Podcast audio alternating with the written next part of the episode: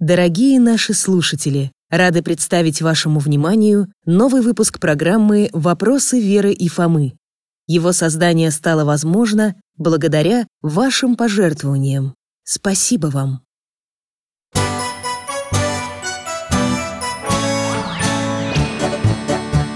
Вопросов не детских скопилось очень много У Верочки и у Фомы Ответить непросто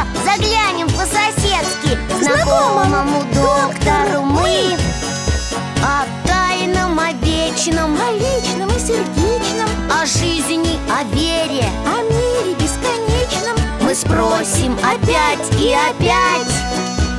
О ближнем, о давнем, о главном и не главном За чаем с вареньем беседовать так славно И истину вместе искать И истину вместе искать.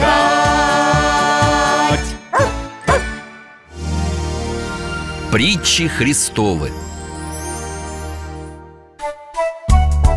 Здравствуйте, дорогие!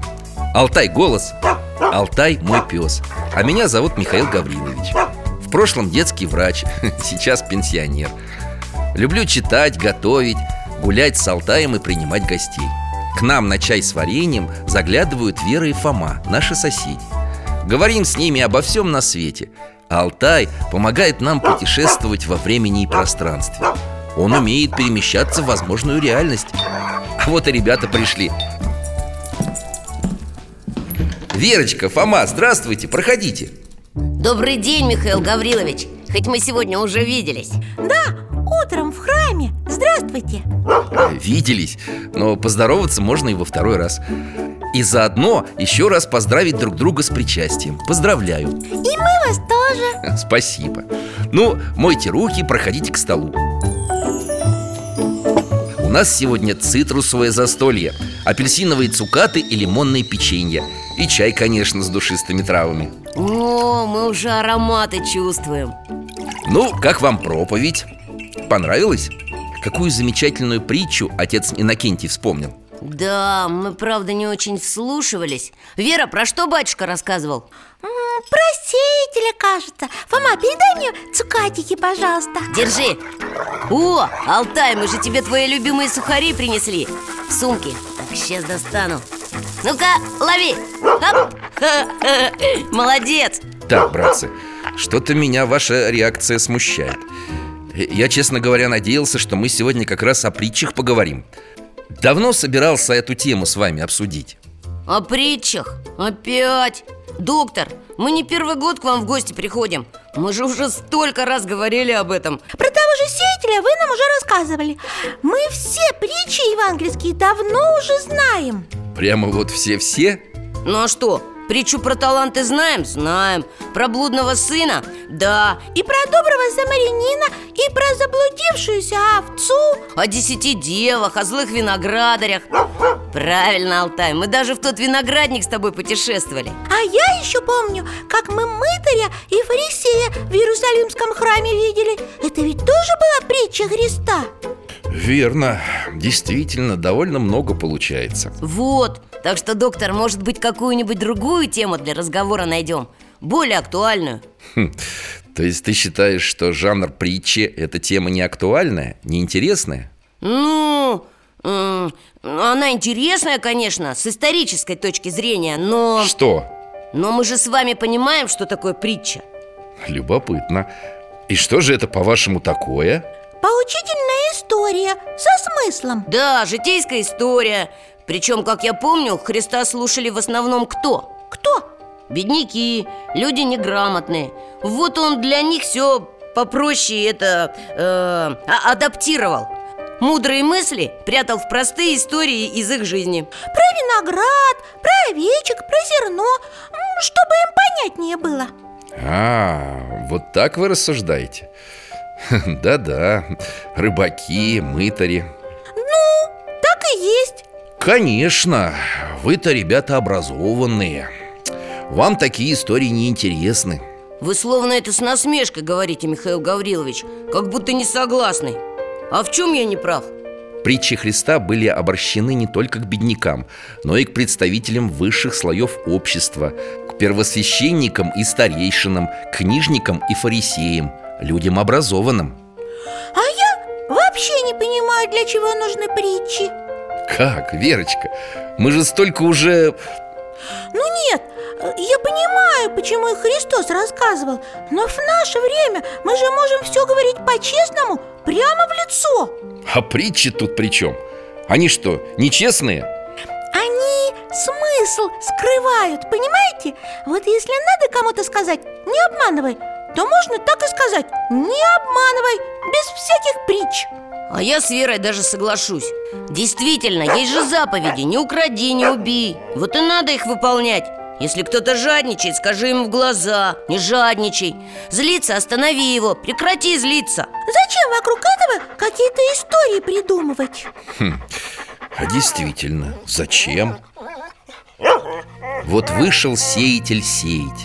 И когда он сеял, иное упало при дороге И налетели птицы и поклевали его Иное упало на места каменистые Где немного было влаги и скоро взошло, потому что земля была не глубока. Когда же взошло солнце, оно увяло, и так как не имело корня, засохло. Иное упало в тернии, и выросло терние и заглушило его. Иное упало на добрую землю и принесло плод. Одно во сто крат – а другое в 60, иное же в 30. Имеющие уши да слышат. Мы, имеющие уши, мы услышали. Это ведь был голос отца Иннокентия, да, Алтай? То же, что мы утром в церкви слушали. Скоро мы эту притчу уже выучим наизусть. О, это было бы замечательно. Особенно, если вы понимаете, о чем она. О сеятеле и о зерне Которое почему-то все время не туда кидают. Нет, Вера, тут все не так просто. Здесь, я думаю, речь про другое. Надо стараться, чтобы зерно попадало на плодородную землю и давало всходы. Так-так, уже ближе. Продолжай, что дальше? А что дальше? Все Но кто такой этот сеятель? И что есть это зерно? Дядя Миша, как будто вы сами не знаете Сеятель – это тот, кто в поле хлеб сеет, зерна разбрасывает Крестьянин а зерно, ну, пшеница, рожь Ячмень еще то есть смысл притчи вы считаете в том, чтобы крестьянин старался бросать семена не в сорняки, не на камни, а в землю? А разве нет? Хм, ребята, уши у вас действительно на месте Но в притче о сеятеле вы не разобрались. Прав Фома, тут не все так просто. Сеятель – это Бог. Семя – божественное слово – а места, куда это семя падает, это мы с вами, люди. Мы? Погодите-ка. Тогда получается что? Как там? Э, первое зерно упало около дороги Ну, налетели птицы и его склевали Эти птицы тоже не птицы, а кого-нибудь э, э, символизируют? Вот именно Попробуйте сами выстроить аналогию и подумать, о чем нам говорит эта первая история про зерно это значит, что человек услышал Слово Божие, но прорасти в нем оно еще не успело. И тут на него налетели птицы. Э, ну, то есть э, пришли другие люди и стали говорить ему, что это неправда. Что в Божьи слова нельзя верить. И у человека, в конце концов, ничего не осталось от Слова Божия. Хм, интересное толкование. Можно и так эту часть притчи интерпретировать. Продолжайте о следующем зерне. Следующее зерно упало на камни и скоро взошло Но его солнце иссушило Это потому, что у ростка не было корней Корень же не может сквозь камень прорасти. Это значит, что Слово Божие тоже не могло в человеке закрепиться. Потому что человек сам был как камень Не пускал в себя это слово Не давал ему в себе остаться. Хорошо, пусть будет так. А еще одно зернышко упало куда-то там. В тернии, то есть в сорняки. Я знаю, сорняки – это, наверное, неправильное учение. Точно, когда человека с толку сбивают. Он слушает всех подряд, а настоящего слова Божия среди общего шума не слышит. Или слышит, но не верит Потому что каждый свое говорит, и человек совсем растерялся. Молодцы, ребята. Ваше толкование притчи имеет право на существование. Спасибо. А что, есть и другие? Конечно. И одно из них, самое важное, дал сам Христос, объяснив притчу своим ученикам И посеянное при дороге по толкованию Иисуса Обозначает тех людей, которым приходит лукавый. Темный дух? Да, и похищает посеянное в их сердцах. Ой, А посеянное на каменистых местах Означает того, кто слышит слово и тотчас с радостью принимает его Но не имеет в себе корни и не постоянен. Когда настанет скорбь или гонение за слово Тотчас соблазняется. А посеянное в тернии означает того, кто слышит слово, но забота века сего и обольщение богатства заглушает слово, и оно бывает бесплодно. Посеянное же на доброй земле Означает слышащего слова и разумеющего, который и бывает плодоносен. Так что иной приносит плод во сто крат, иной в шестьдесят, а иной в тридцать. Тут речь, наверное, о духовных плодах О праведности, добрых делах Именно так. Ясно Обратите внимание на то, что Господь рассказывает людям притчу о сеятеле, сообщая им не очень приятную истину. Какую? О том, что не все смогут дать духовные плоды, не все войдут в Царствие Небесное. Это речь о непроросших зернах? И о тех ростках, которые взошли, но увяли? Да, кто-то невнимательно будет слушать Слово Божие, кто-то забудет его под тяжестью житейских хлопот, а кто-то из страха отречется во время гонений. И Христос это все спрятал в историю про сеятеля Он доносит до людей свою мысль не прямо, а иносказательно, чтобы их не обидеть. Уже второй раз это слово иносказательно Потому что если скажешь как есть, человек обидится или расстроится, и не будет ему никакой пользы. А скажешь иносказательно, задумается, и будет у него время, чтобы исправиться. И принести плод Вырасти, как колос из того зернышка у сеятеля Да уж, если бы Христос сказал Вот ты, если не исправишься, можешь и не войти в Царствие Небесное И у тебя тоже с твоим характером шансов немного Представляю, как бы люди реагировали Так как? Не актуальна тема притч? Неинтересно? Интересно, интересно Мы сколько раз эту притчу о сеятеле слышали? А настоящего ее смысла не понимали С древних времен Господь обращался к людям через ангелов и пророков, сообщая многие важные истины притчами, иносказаниями, загадками. И когда Он стал человеком, тоже говорил притчами. А почему? Вовсе не потому, что люди были темными и иначе не понимали. Причина была другая. Дело в том, что притча оставляет нас наедине с совестью. Как это? А вот так. Представь, ты говоришь человеку, который сильно злится. Перестань немедленно злиться. Он перестанет? Не знаю. Наверное, нет. А если ты человеку, который часто испытывает гнев, злость, расскажешь притчу? Он, во-первых, не обидится Во-вторых, запомнит ее, задумается. Это и для детей так Истории из жизни запоминаются лучше, чем просто воспитательные разговоры. Будь хорошим мальчиком, не балуйся, слушайся старших. Так и ребенок послушает притчу А когда останется с собой наедине, станет над ней думать Сможет посмотреть на себя со стороны. И захочет выбирать добро, а не зло. А про какую притчу вы говорите, дядя Миша? Ну, вот про такую, например. Алтай Запомни, внучек, в каждом человеке идет борьба, очень похожая на борьбу двух волков. Каких волков, дедушка? Один волк – это зло, зависть, ревность, грубость, гнев. Другой – добро, мир, любовь, верность, отзывчивость. Вот как? А какой волк в конце побеждает? Всегда побеждает тот волк, которого ты кормишь. Значит, если ты в себе зло кормишь, то злой волк в тебе победит А если добро, то победит добрый волк Мне кажется, эту притчу мы тоже уже слышали Но она же не из Евангелия Да, это притча американских индейцев Притчи были во все времена и у всех народов. У каких? Китай, Индия, Япония, европейские страны, африканские, азиатские. Каждый народ сохраняет свой опыт в форме притчи.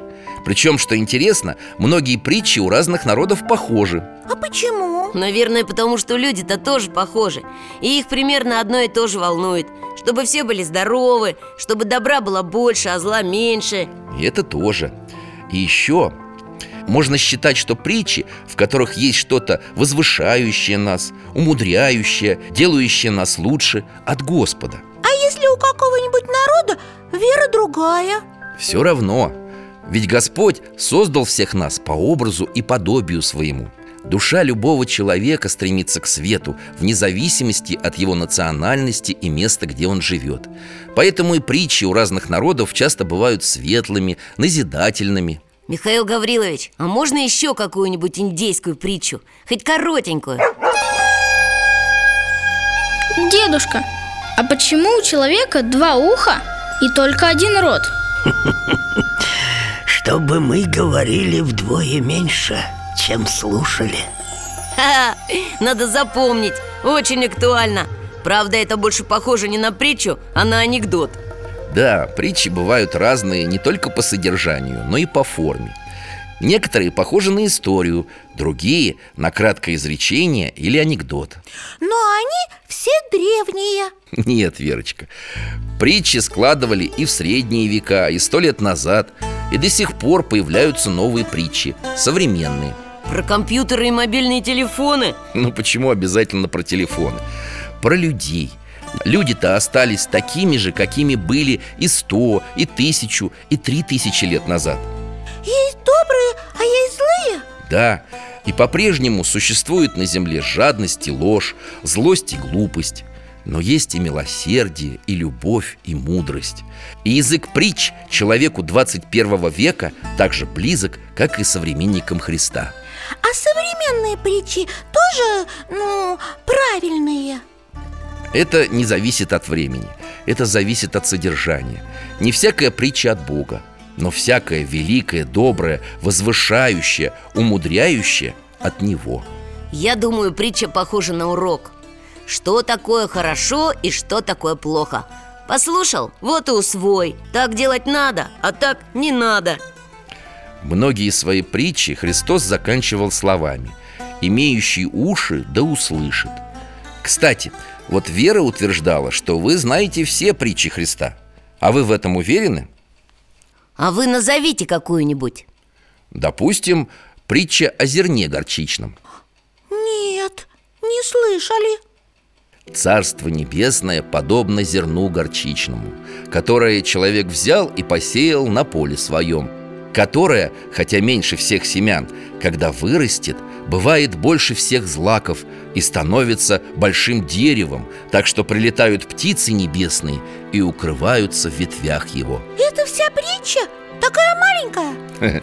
Да, небольшая Маленьких притч в Библии много Например, притча царя Соломона в Ветхом Завете «Пойди к муравью, ленивец, посмотри на действия его и будь мудрым нет у него ни начальника, ни приставника, ни повелителя Но он заготавливает летом хлеб свой Собирает во время жатвы пищу свою.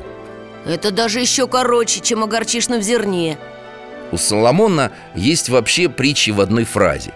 Между прочим, изначально слово «притча» по-еврейски «машаль» означало не только короткую историю, но и афоризм, яркое высказывание, изречение А можно какую-нибудь из одной фразы услышать? Ну, например, долготерпеливый лучше храброго И владеющий собою лучше завоевателя города Ой, и это что-то для мальчиков, для военных Почему? Вера, это знаешь про что? Какой-нибудь генерал может целый город завоевать А с собой, со своим гневом, например Или со своей ленью справиться не может Вот такой смысл, мне кажется, у этой притчи А, теперь поняла А в той притче про горчичное зерно Там какой был смысл? Ну что, зернышко горчицы очень маленькое Но когда его посеяли, из него целое дерево вырастает Такое большое, что в нем даже птицы могут от солнца спрятаться Но там же Христос про Царствие Небесное говорит А оно тут и ни при чем Почему же? При чем? Бог как бы посеял свое учение между своими учениками И в начале их, учеников, было мало И церковь Христова казалась маленькой. Как горчичное зернышко. Да, но потом христианская вера очень быстро распространилась по всем землям, по всем странам. А мы, как те птицы, теперь в ветвях этого дерева. Да, оно нас защищает А мы в нем спасаемся. Хм, Хорошее сравнение Вот Алтай нам подсказывает, что мы еще не все притчи о Царстве Небесном разобрали А какие еще? Например, Иисус сравнивал Царствие Небесное с закваской Которую хозяйка добавила в три меры муки, чтобы все тесто подошло Здесь даже я что-то не понял С закваской? А я, наверное, поняла Закваска – это ведь как дрожжи, правильно? Да, только жидкие Ну вот, закваски мало, муки много. Целых три меры. Это большой объем. Но мука без закваски не живая. Просто мука и мука. Может хоть год в банке на кухне стоять? И что? А если муку смешать с закваской, добавить воды? А, тогда и получится тесто. Живое тесто, которое будет так пух-пух-пух-пух Подходить, подниматься, бродить Чтобы хлеб потом получился мягким. Вот так и Христос. Что Христос? Он все вокруг изменяет Все оживляет. Да, толкователи говорят так. Три меры муки – это символы человеческого ума, воли и чувств Которое преображает благодать Божия. Как закваска преображает муку. Верно. Разум просвещает, открывает ему духовные истины Волю укрепляет в добрых делах Чувство очищает и умиротворяет, вселяет радость в человека. Благодать укрепляет нашу бессмертную душу. Да, я представил. Если бы Христос попробовал это все людям объяснить без притчи. Наверное, его бы просто не поняли, не почувствовали. А так понятно. Царство Небесное подобно хозяйке, которая добавила в муку закваску Царство Небесное подобно сокровищу, скрытому на поле, которое, найдя, человек утаил и от радости о нем идет и продает все, что имеет, и покупает поле то. Еще подобно Царство Небесное купцу, ищущему хороших жемчужин, который, найдя одну драгоценную жемчужину, пошел и продал все, что имел, и купил ее. Это же был голос Христа. Да, Алтай нам показал, что Спаситель много говорил о Царстве Небесном И много сравнений находил для того, чтобы объяснить ученикам, что это такое. М, Над этими притчами еще надо будет подумать. Подумай, Фома, подумай Вообще, притча многослойна. Как пирог? Как пирог. Можно верхний слой попробовать и на этом остановиться. Вот мы только что слышали про купца, который много жемчужин перебрал Но нашел самую драгоценную И ради нее продал все, чтобы только ее купить. А что, понятная история. Но у нее тоже много слоев, как у пирога? Да, дойдешь до второго слоя и поймешь, что Господь сравнивает драгоценную жемчужину с Царством Небесным. Это царство так драгоценно, что ради него не жалко пожертвовать всеми благами, какими ты обладаешь. А если еще один слой открыть? Наверное, можно и еще что-нибудь найти. Вернуться позже к этой притче, и она откроется тебе с другой стороны И ты увидишь в ней скрытый смысл, который Господь в нее вложил А почему про Царствие Небесное все притчи короткие? Есть и длинная. Вот Алтай предлагает нам в нее перенестись. Мы с удовольствием Путешествия мы любим. Закрываем глаза.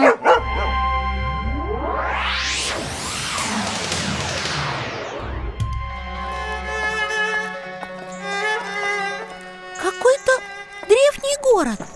Кажется, сейчас утро. Около шести утра, самое начало осени. Приятная прохлада. Солнце только восходит. Смотрите, из дома выходит хозяин Направляется на торжище. А что это такое? Ну, что-то вроде базара, рынка. А, понятно, за покупками. Нет, ему нужно нанять работников в свой виноградник. Там много мужчин стоит.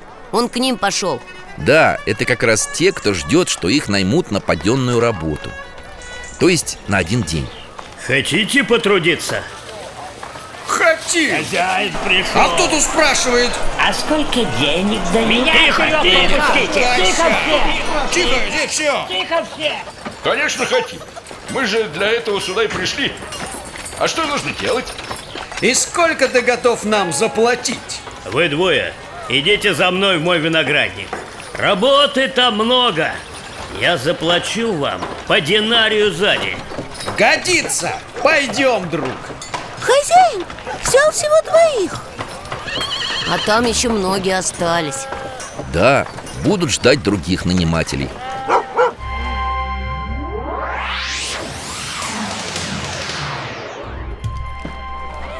Алтай перенес нас по времени на несколько часов Солнце уже вовсю печет.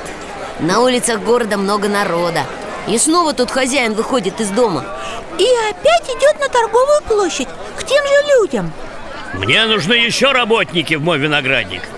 Мы готовы потрудиться. Только надо договориться об оплате. Заплачу сколько следует. Идите за мной. Ваши товарищи уже работают. Присоединяйтесь к ним Согласились, пошли.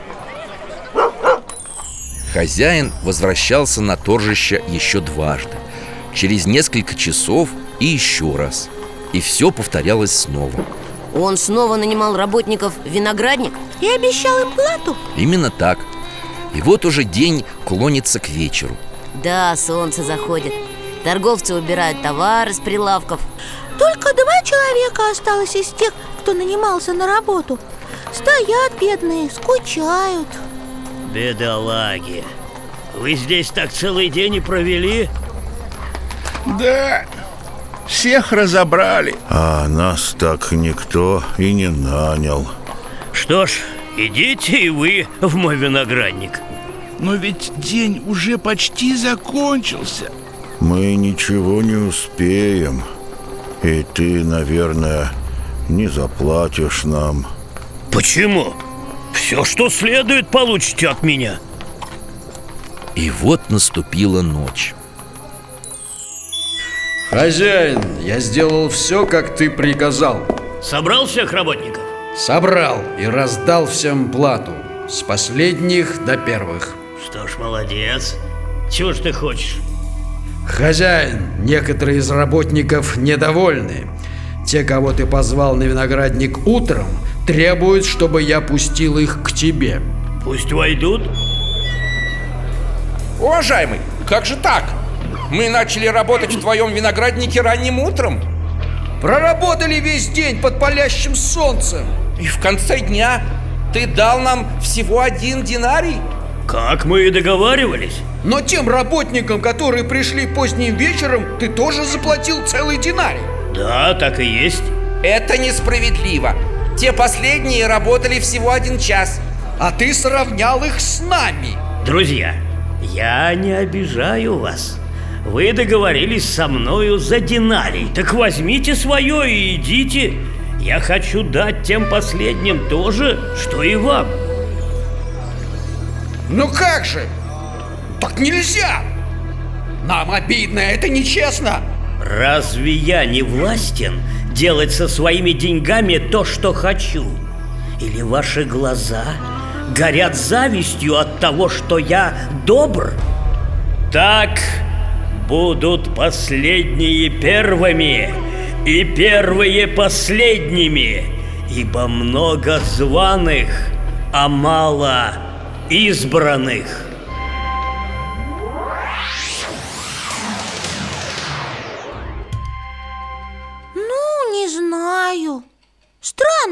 История Мне тоже кажется, что этот хозяин нечестно заплатил. Те, которые больше работали, должны получить больше. Вера, ты забыла, что это притча. Тут хозяин виноградника – это не хозяин И работники не работники. А кто же? Они все кого-то символизируют. Помнишь, как в притче о сеятеле? Я думаю, что хозяин – это Бог. Да, доктор? А работники – все люди вообще Правильно ты догадался, Фома. Верочка, попробуй оценить эту притчу не с человеческой, а с божественной точки зрения. Я тебе еще подсказку дам. Вспомни разбойника, который оказался со Христом на Голгофе. Когда Иисус был на кресте, а тот разбойник рядом Он еще попросил, чтобы Иисус помянул его в царстве своем. А Господь ему сказал Сегодня же будешь со мной в раю Подумай, Вера, много ли тот разбойник успел потрудиться для Христа? Совсем мало. Верно. Он только в последние минуты перед смертью задумался о своей жизни Признал, что Христос – это Бог и раскаялся. Но Господь его все равно к себе в рай взял. Да, а есть люди, которые с ранних лет ходят в храмы, выполняют все правила, милостыню раздают. Кто из них более Царства Небесного заслуживает? Вы имеете в виду, кто ближе ко Христу? Тот разбойник или те, кто служит Богу всю жизнь? Постится, молится, делает добрые дела? А я не знаю. И разбойник ближе, и, и те. Они же тоже все правильно делают и верят. Вот и притча нам показывает, что все они достойны Вечная жизнь дается человеку не с помощью подсчета, сколько времени он был в церкви или сколько правильных дел совершил, а по милости Божией. Вы хотите сказать, что справедливость у Бога и у человека разная? У Бога, Фома, не справедливость, а любовь и милосердие. Они выше всех человеческих представлений о правде и справедливости. Как это? Как в отношении тех виноградарей – ведь в любой момент, утром, днем, вечером Человек может духовно преобразиться Обратиться к Господу и прийти, чтобы послужить Ему. Поработать в винограднике. Да, и Бог его примет Оценит его духовную работу И наградит в небесном царстве. Ого, какая непростая притча. А в ней еще были такие слова в конце. Я тоже внимание обратил. Эта фраза прозвучала необычно, как эхо так будут последние первыми и первые последними, ибо много званых, а мало избранных. Вот про то, что последние будут первыми, это мы уже раньше слышали И даже несколько раз обсуждали А насчет званых и избранных, это про что? На этот счет есть другая притча Тоже из Евангелия? Да, ее тоже поведал своим ученикам Христос Алтай, иди ко мне, дружище Ребята, беритесь за поводок, закрывайте глаза Мы еще в одно место переместимся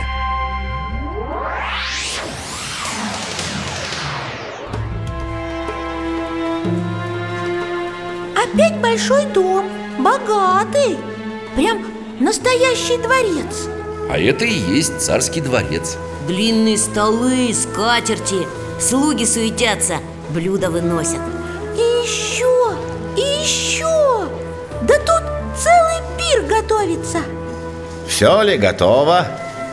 Я хочу, чтобы угощения хватило всем Всем хватит, о великий царь Поторопитесь Самых дорогих гостей жду я сегодня на ужин А который час? Поздний, уже темнеет Так что же вы медлите? Эй, слуги!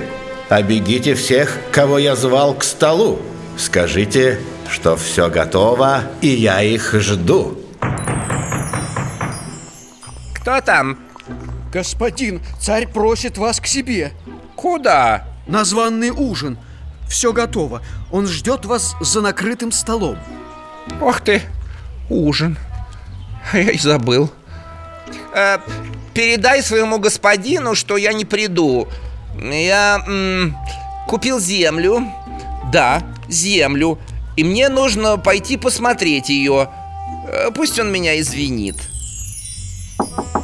Уважаемый господин Чего тебе? Мой хозяин, великий царь, приглашает вас на ужин Ох, как не вовремя! Скажи ему, я купил пять пар валов и иду испытать их.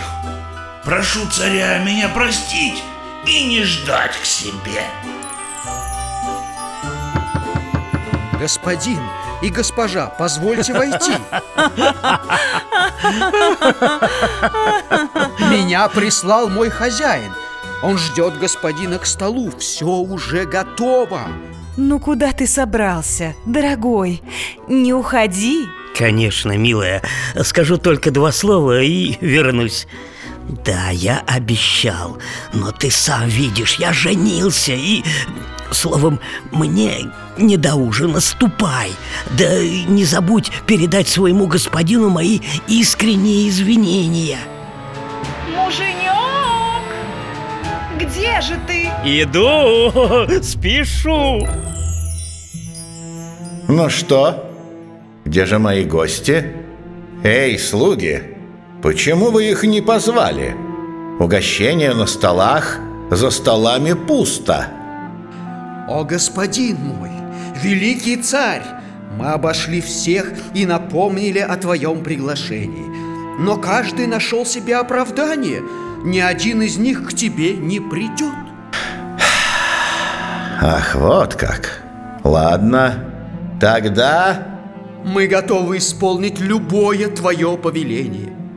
Идите в город, пройдите по улицам и переулкам И приведите сюда, к столу, нищих, увечных, хромых, слепых Повинуемся. Что это за место? Дворец? Никогда не был в дворце. Где это мы, а? Эй, кто-нибудь, я слепой, я ничего не вижу. Расскажите, куда нас привели? В дом богача. Нет, нет, это царский дворец. Какие яства на столах. А я уже два дня ничего не ел. Это, наверное, не нам. Понятное дело, кто же нас таких оборванных и грязных пустит за белые скатерти? Может быть, хоть крошки достанутся. Великий царь, все сделано, как ты приказал, но за столами есть еще свободные места. Так пойдите за город, пройдите по дорогам, поищите по задворкам Найдите самых убогих, самых нищих, самых обездоленных Чтобы дом мой наполнился. Слушаемся. А вы все, дорогие гости, усаживайтесь за столы и угощайтесь. Ешьте и пейте сколько хотите. Но никто из тех, кого я звал раньше – не вкусит моего ужина. Потому что много званых, но мало избранных.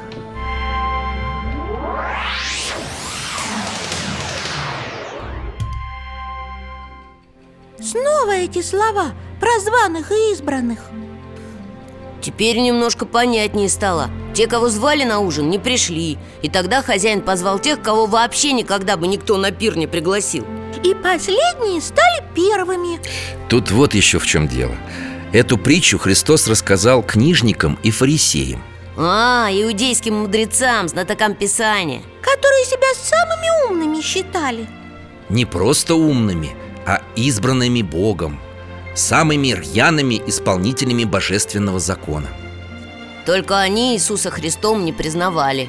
Вот именно. Господь прислал им своего Сына, а они не приняли Его. Им был открыт путь к спасению, но они по этому пути не захотели пойти. А, я, кажется, начинаю понимать. Царь в притче – это Бог А те гости, которые к нему на пир не пришли. Это и есть эти книжники и фарисеи. А, а кто же тогда те нищие калеки, которых царь за стол посадил? Это язычники, народы, которые приняли учение Христа от апостолов. Понял. Слуги царя в притче – это апостолы. Они понесли учение Иисуса другим народам И даже вышли за город То есть по всему миру разошлись. И другие народы пришли на пир Потому что поверили в Иисуса Это толкование верное. Но помните, мы говорили про слоеный пирог. Есть и другие смыслы, заложенные в этой притче. Расскажите! Ну, например, такой. Званные – это все достойные люди мира. Бог наделил их разными талантами и дарованиями Умом, богатством, властью Не понял. А почему же они на пир не пришли? Ну, то есть к Богу Как раз потому, что все эти таланты и дары слишком их поглотили. Богатые отвлеклись на свое богатство, забыв обо всем. Ага, а талантливые на свои способности. А кто же тогда избранные? Те, на кого сразу и не подумаешь. Грешники, преступники, малообразованные люди, изгои, отверженные обществом. Как? Они же... Часто именно такие люди легче поддаются евангельской проповеди. И быстрее к Богу приходят. Христос зовет всех, но не все слышат Его призывы, не все Ему верят. Понятно. Зато те, кто поверил, получают как бы пропуск в Царствие Небесное. На царский пир. Надо же, какая мудрая притча. В притчах проявляется мудрость народная. Не народная вера, а евангельская Да, сейчас мы разобрали евангельскую притчу. Но есть и другие, в которых содержится обычная житейская мудрость. А нам в школе говорили, что мудрость народа в сказках и в пословицах проявляется. Верно. И в сказках, и в пословицах, и в песнях, и в былинах, и в притчах, и в баснях тоже. Между прочим, в некоторых притчах смысл коротко объясняется, как и в баснях. Ведь в них в конце есть мораль. Например Ай, моська, знать она сильна, что лает на слона А я еще помню Уж сколько раз твердили миру, что лезть гнусна, вредна. Но только все не впрок. Да, вы правы. Некоторые свои притчи объяснял и сам Христос. Прямо как с басней? Ну, почти. Вот послушай Итак, всякого, кто слушает слова Моисии и исполняет их, уподоблю мужу благоразумному, который построил дом свой на камне, и пошел дождь, и разлились реки, и подули ветры, и устремились на дом тот, и он не упал, потому что основан был на камне. А всякий, кто слушает сии слова мои и не исполняет их, уподобится человеку безрассудному, который построил дом свой на песке. И пошел дождь, и разлились реки, и подули ветры, и налегли на дом тот, и он упал. И было падение его великое.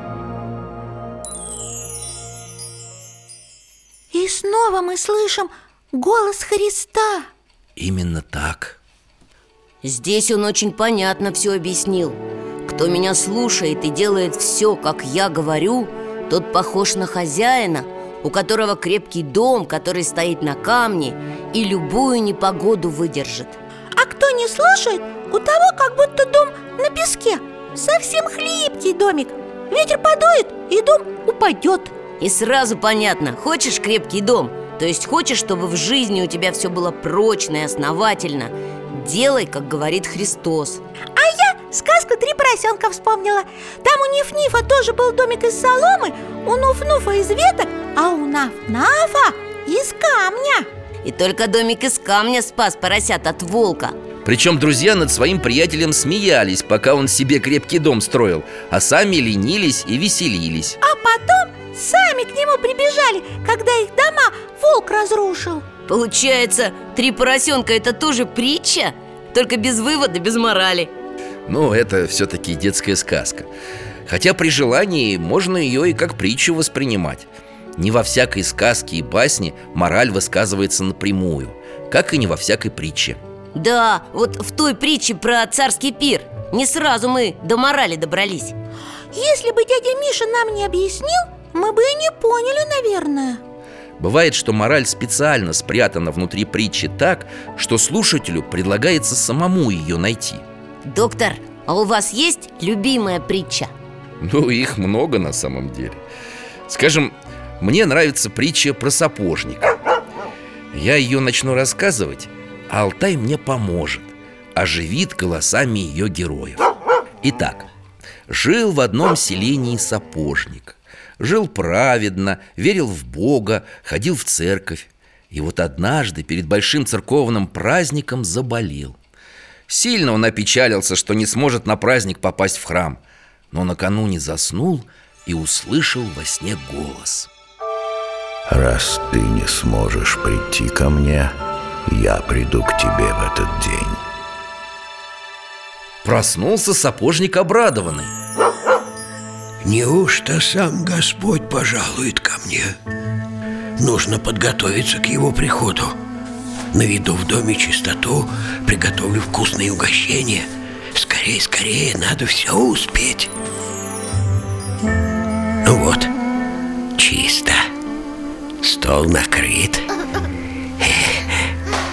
А кто это там плачет за окном? Почему ты плачешь, малыш? Мне не в чем ходить. У меня сегодня порвались ботинки. Они были одни. Мы живем очень бедно Новых нам уже не купить. Вот что. Давай-ка мне свои ботинки. Я их починю. Денег не надо. Скоро мальчик радостно смеялся, бегая по двору в починенных ботинках. А сапожник продолжал ждать дорогого гостя. Но наступил вечер, а его все не было. Зато к дому сапожника подошла бедная женщина. Я помню тебя Ты отдала мне в ремонт сапоги. Они готовы. Прости меня. Мне нечем тебе заплатить за ремонт. Я не смогу забрать их. Подожди. Наступают холода. Ты замерзнешь без сапог. На, возьми. Он отдал женщину сапоги, а денег не взял? Да, она плакала от счастья, а он только улыбался. Наступала ночь. Сапожник сидел у окна, вглядывался вдаль Но Бог не приходил. И вот уже мастера стало клонить ко сну. Он постелил себе постель, но тут услышал. Кто там? Входи! Это был Господь? Это был обычный путник в пыльном плаще и стоптанных башмаках Пусти меня на ночлег, добрый человек. Весь день я был в пути. Зашел в ваш город, стучался В разные двери, но никто не пускает к себе на ночь. Конечно, оставайся. Умойся, вот вода. Садись к столу, перекуси с дороги И вот тебе чистая постель. А как же ты? Ничего, я лягу на полу. Мне привычно. Засыпая, сапожник думал. Что ж, наверное, я оказался недостоин Господа. Он так и не явился ко мне сегодня в праздничный день. Как жалко. Какая печальная притча Не торопись, я ее еще не дорассказал Во сне сапожник услышал знакомый тихий голос. Радуйся. Сегодня, в этот праздничный день, я приходил к тебе трижды И каждый раз ты радушно принимал меня Я поняла, про что эта притча. Сейчас объясню. Она, она про милосердие Сестренка, да, я тоже понял. Как Христос говорил Я был голоден, и вы накормили меня. Я хотел пить, и вы напоили меня И здесь тоже.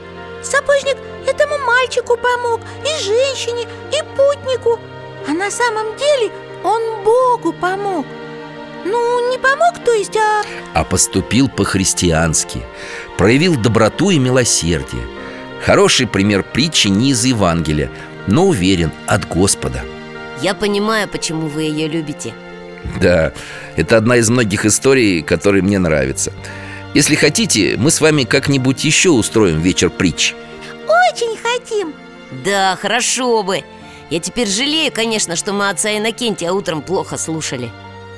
Но в церкви ведь часто рассказывают притчи. Мы теперь будем стараться внимательно слушать. Очень надеюсь на это а Алтай еще подумает, в какие путешествия по притчам с нами можно будет отправиться Договорились А сейчас нам уже пора Ой, а можно напоследок еще какую-нибудь короткую притчу рассказать? Ну, можно Бог слепил человека из глины И остался у него неиспользованный кусок «Что еще слепить тебе?» – спросил Бог «Слепи мне счастье!» – попросил человек Ничего не ответил Бог И только положил человеку в ладонь оставшийся кусочек глины. Здорово! Все в наших руках. Хм. До свидания, Михаил Гаврилович, спасибо. До свидания, спасибо. Алтайчик, пока. Счастливо вам, ребята. Храни вас Бог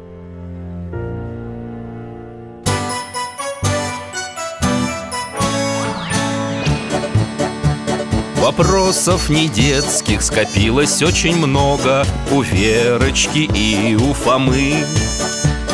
Ответить непросто Заглянем по-соседски Знакомому доктору мы О тайном, о вечном О личном и сердечном О жизни, о вере О мире бесконечном. Мы спросим опять и опять о ближнем, о давнем, о главном и не главном За чаем с вареньем беседовать так славно И истину вместе искать. И истину вместе искать. Этот и другие выпуски энциклопедии «Вопросы Веры и Фомы» вы можете бесплатно послушать и скачать на сайте вераифома.ру и в социальных сетях.